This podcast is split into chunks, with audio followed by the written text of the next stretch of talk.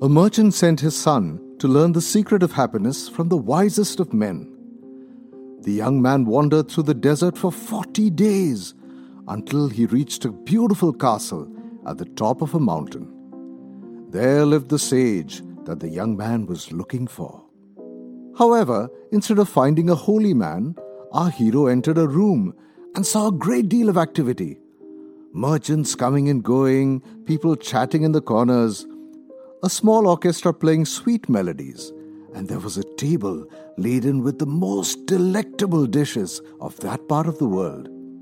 The wise man talked to everybody, and the young man had to wait for two hours until it was time for his audience. With considerable patience, he listened attentively to the reason for the boy's visit and told him that at that moment he did not have the time to explain to him the secret of happiness. He suggested that the young man take a stroll around the palace and come back in two hours' time. However, I want to ask you a favor, he added, handing the boy a teaspoon in which he poured two drops of oil. While you walk, carry the spoon and don't let the oil spill. The young man began to climb up and down the palace staircases, always keeping his eyes fixed on the spoon. At the end of two hours, he returned to the presence of the wise man. So, asked the sage, did you see the Persian tapestries hanging in my dining room? Did you see the garden that the master of gardeners took ten years to create? Did you notice the beautiful parchments in my library? Embarrassed, the young man confessed that he had seen nothing. His only concern was not to spill the drops of oil that the wise man had entrusted to him. So, go back and see the wonders of my world, said the wise man. You can't trust a man if you don't know his house.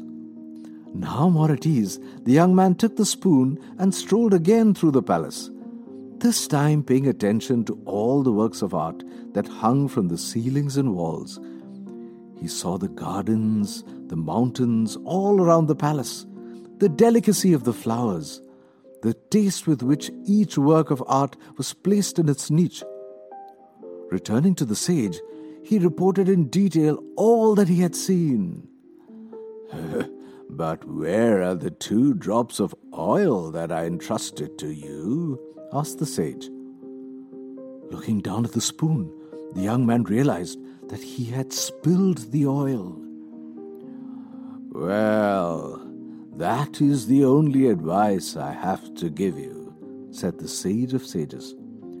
The secret of happiness lies in looking at all the wonders of the world, but never forgetting the two drops of oil in the spoon. So, what's our learning from this story? Happiness depends more on the inward disposition of the mind than the outward circumstances. The happiest people don't have the best of everything. They just make the best of whatever they have. They understand what the possibilities are by looking at and appreciating the world, but do not lose sight of what they have and endeavor to make the most of those. Happiness is appreciation for what you have got, whether it is a little or a lot. Sai Ram.